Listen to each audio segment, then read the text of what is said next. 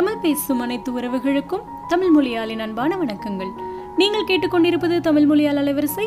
உங்களிடம் கதைத்துக் கொண்டிருப்பது உங்கள் தமிழ் மொழியால். தமிழை கேட்க துடிக்கும் செவிகளுக்கு விருந்தாக புது கதையுடன் நான். கருப்பி. நள்ளிரவு பனிரெண்டு மணி. அந்த சிற்றூரில் குண்டூசி விழுந்தால் கூட பெரிய சத்தம் கேட்கும் அளவு நிசப்தமான அமைதி. காற்று கூட அந்த அமைதியை கண்டு மெதுவாய்தான் வீசியது. ஆனால் யாரோ சிலர் நடந்து வருவது போல் சத்தம் கேட்கிறதே. ஓ, அதோ இருபது இருபத்தி ஐந்து நாய்கள் வரிசையாக பவனி வருகின்றன. ஆச்சரியம் என்னவென்றால், ஒன்றை ஒன்று முட்டி தள்ளாமல், தடுக்கி விழாமல், குறைக்காமல், பள்ளியில் விளையாட்டு ஆசிரியருடன் பணிவாக செல்லும் சிறுவர் சிறுமியரை போல் வரிசையாக நடந்து வந்து கொண்டிருந்தன.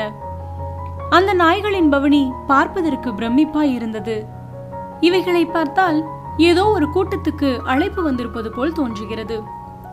எதிர்பாராத விதமாய் முன்னால் வந்த நாய் சட்டென நிற்க, பின்னால் வந்து கொண்டிருந்தவர்கள் சடசடவென நின்றனர்.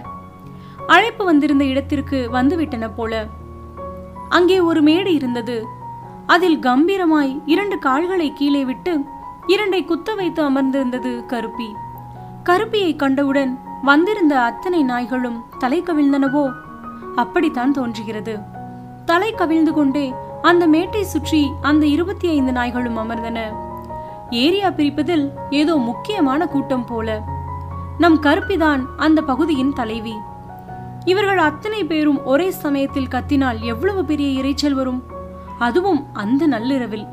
கருப்பியை தவிர யாரும் சிறு ஒளி கூட எழுப்பவில்லை. கருப்பி தான் முடிவு செய்த அத்தனை விஷயங்களையும் அந்த கலந்துரையாடலில் எடுத்துரைத்துக் கொண்டிருந்தது. கருப்பியை எதிர்த்து பேசுவது போல் ஒரு குரல். சிறு குரல்தான், ஆனால் பதிலுக்கு சுற்றியிருந்த அத்தனை பேரும் குறைத்து விட்டார்கள். அந்த பயல் பயந்து கொண்டு அமைதியாகிவிட்டது. அவனை அலட்சியமாய் ஒரு பார்வை பார்த்துவிட்டு மேலும் தொடர்ந்தது கருப்பி. கருப்பி, அவளை பற்றி கட்டாயம் நாம் தெரிந்து கொள்ள வேண்டும். அந்த பகுதியிலேயே பணம் படைத்த வீட்டின் செல்ல பிராணிகளை காட்டிலும் கருப்பி ஒருபடி மேலே இருப்பதற்கு முக்கிய காரணம் அதன் எஜமானர்கள். பணக்காரர்கள் அல்ல, பாசக்காரர்கள். லயன் வீடு என்று சொல்வார்களே, அது போன்ற தொடர் வீடுகளில் ஒன்றில் வசிக்கும் நடுத்தர வர்க்க குடும்பத்தின் தலைவிதான் கருப்பி எஜமானி வாரிணி. அவளிடம் கருப்பிக்கு மிகுந்த பாசமும் மரியாதையும் இருக்கிறது, நன்றியும் கூடத்தான். கருப்பியின் நன்றியை பற்றி நாம் சொல்லித்தான் தெரிய வேண்டுமா என்ன? இயல்பு குணம் மிகுதியாக காணப்பட்டது, அவ்வளவுதான். ஆனால் அவர்களை விட அந்த வீட்டின் குமாரனும் குமாரத்தையும் தான் கருப்பியின் செல்லங்கள். பொதுவாக கருப்பி போன்றோரை நாம் வீட்டில் வளர்த்து செல்ல பிராணி என்பது எல்லாம் தாண்டி ஜமுனாவையும் இளையமானையும் வளர்த்ததே கருப்பிதான். உண்மைதான், வாரணி கருப்பியை குட்டியிலிருந்தே வளர்த்து வருகிறாள். ஜமுனாவும் இளையமானும் தவழ்ந்த வயதிலிருந்தே கருப்பி அவர்களுடன் தான் வளர்ந்து வருகிறாள். யாரையும் நம்பி குழந்தைகளை விடாத வாரணி கருப்பியை நம்பி விட்டுவிட்டு எங்கும் செல்வாள். சிறு கொசுவோ எறும்போ கூட நெருங்க முடியாமல் கண்ணிமைக்காமல் பார்த்து கொள்ளும் கருப்பி. அப்படி சிறுவயது முதலே ஜமுனாவையும் இளையமானையும் வளர்த்ததில் கருப்பிக்கு பெரும் பங்கு உண்டு. கடைக்குட்டி இளையமான் கடைக்கு சென்று பொருள் வாங்கும் வயது வரையிலும் அந்த வேலை கூட கருப்பியோடதுதான். கூடையில் பணமும் பொருள் பட்டியலும் வைத்துவிட்டால் அழகாய் பொருள் வாங்கி வந்துவிடும். இப்படி அந்த அழகிய குடும்பத்தின் ஒரு உறுப்பினராகவே வளர்க்கப்பட்டாள் கருப்பி.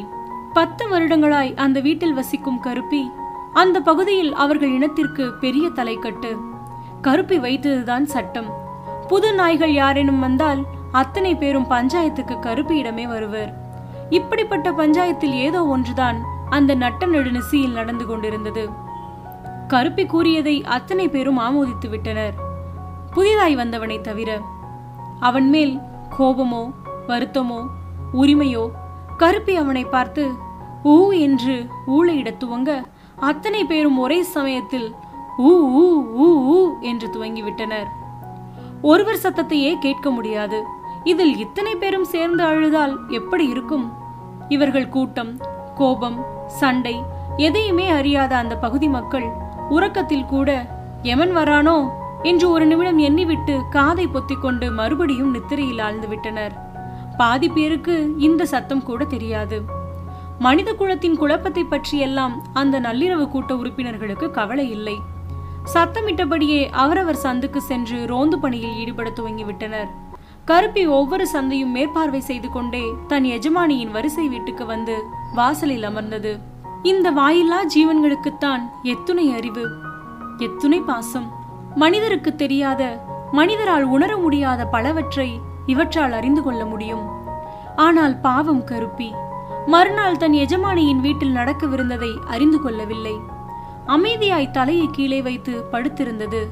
ஆனால் தூங்கவில்லை, கவனமாய் காவல் காத்து கொண்டிருந்தது. மறுநாள் காலை இரவெல்லாம் கண்விழித்து காவல் காத்த கருப்பியும் அவள் இனத்துக்காரர்களும் ஆங்காங்கே அமைதியாய் படுத்து ஓய்வெடுத்து கொண்டிருந்தனர். சில பேர் குழி தோண்டி ஈரம் ஏற்படுத்தி படுத்திருந்தனர். சிலர் குவித்து வைக்கப்பட்டிருந்த மணலில் ஆனந்தமாய் படுத்திருந்தனர். சிலர் நல்ல வெயில் வரும் இடத்தில் மல்லாக்கப்படுத்து காலை தூக்கி கிடந்தனர். சிலர் தூங்குவதை பார்க்கும் போதே ரசிக்க வைக்கும் அழகோடு பாந்தமாய் அருமையாய் படுத்திருந்தனர். அதில் கருப்பியும் ஒருத்தி. அவளை தாண்டும் அத்தனை பேர் மனதிலும் ஒரு கணம் இந்த கருப்பியா கூட பிறந்திருக்கலாம் என்று தோன்றிவிடும். அப்படி ஒரு சாந்தமும் அன்பும் கருப்பியின் முகத்தில் குடிக்கொண்டிருந்தது. அப்படி அமைதியாய் தூங்கிக் கொண்டிருந்த கருப்பி திடீரென ஏற்பட்ட சலசலப்பு சத்தத்தில் அரை கண்ணை மட்டும் திறந்து பார்த்தது. எதை பார்த்ததோ தெரியவில்லை, படக்கென்று முழித்து குறைக்க ஆரம்பித்து விட்டது. ஜமுனாவும் இளையமானும் திரும்பி பார்த்தனர். கருப்பியின் அருகில் வந்து மண்டியிட்டனர். வாளை ஆட்டிக்கொண்டே அவர்கள் கைகளில் தவள முயற்சித்தது கருப்பி. என்ன கருப்பி, உன்னை விட்டுட்டு போயிடுவோன்னு பயந்துட்டியா என ஜமுனா கேட்க, உன்னை எப்படி விட்டுட்டு போவோம் பாரு, எல்லா பொருளையும் வண்டியில ஏத்தின பிறகு நீ, நான், ஜமுனா எல்லாரும் அதிலே ஏறிப்போம் சரியா என்றான் இளையமான். அவர்கள் பேசியது தெளிவாக புரிந்ததோ இல்லையோ, அந்த வீட்டை காலி செய்து கொண்டிருக்கிறார்கள் என்பது வண்டியில் ஏற்றி கொண்டிருந்த பொருட்களை வைத்தே தெரிந்தது கருப்பிக்கு. ஒருவித மிடுக்கோடு திரியும் கருப்பியே ஒரு நிமிடம் தவித்து போனது. தன் இன தோழர்களா இல்லை எஜமானர்களா? சிந்திக்கும் திறன் இருக்குமா என்ன? விசுவாசமே வென்றது.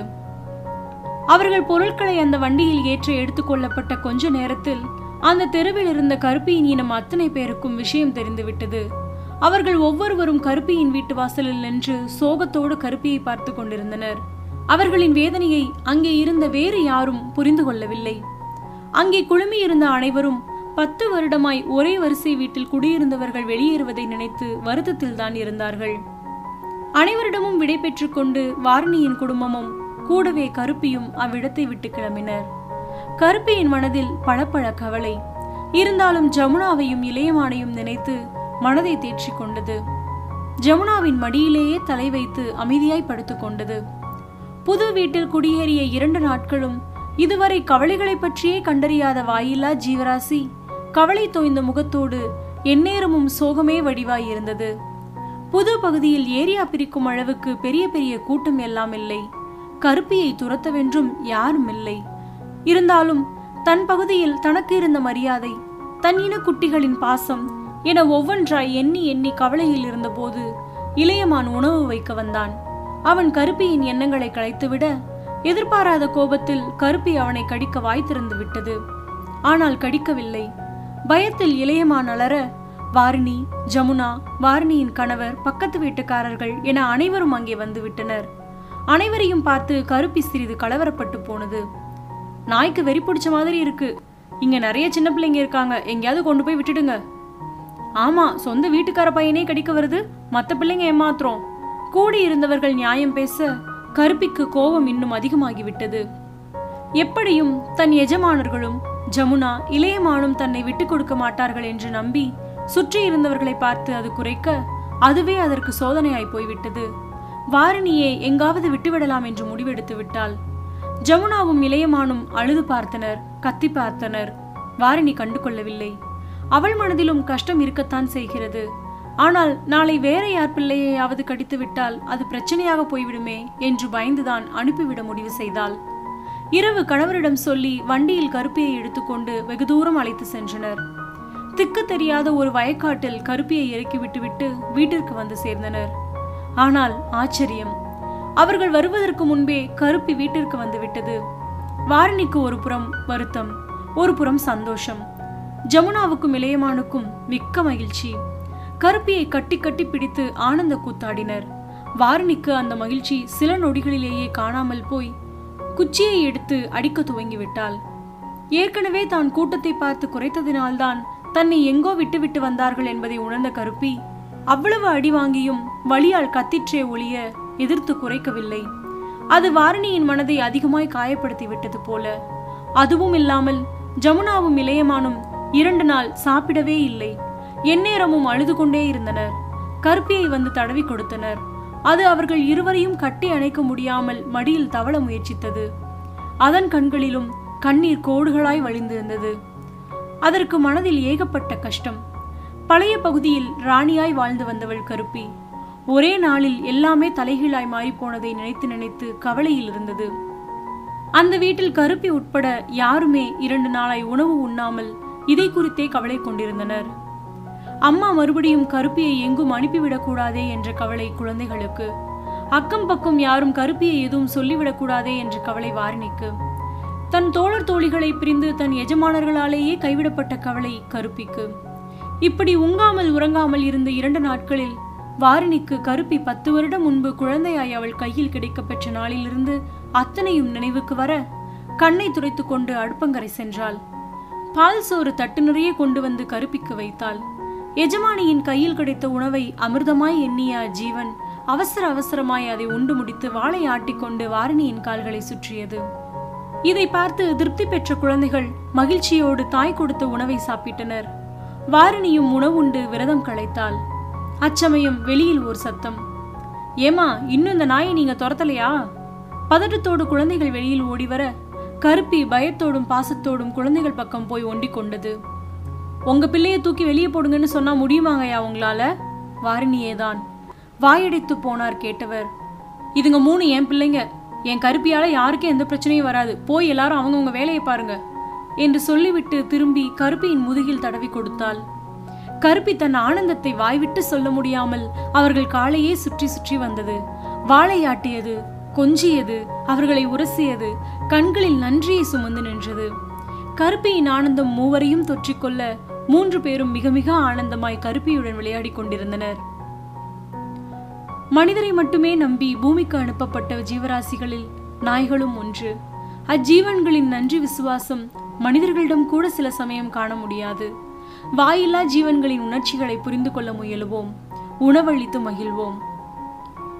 இந்த பதிவை பற்றிய உங்களது மேலான கருத்துக்களை கருத்துப்பெட்டியில் பதிவு செய்யுங்கள். நீங்கள் இந்த அலைவரிசைக்கு புதியவராக இருப்பின் சப்ஸ்கிரைப் பட்டனை அழுத்தி நான் நாமாய் மாற உதவுங்கள். இணைந்து பயணிப்போம், நேர்மறை எண்ணங்களுக்கு வலு சேர்ப்போம். அடுத்த பதிவில் உங்களை சந்திக்கும் வரை உங்களிடமிருந்து விடைபெறுவது உங்கள் தமிழ் மொழியால். நன்றி.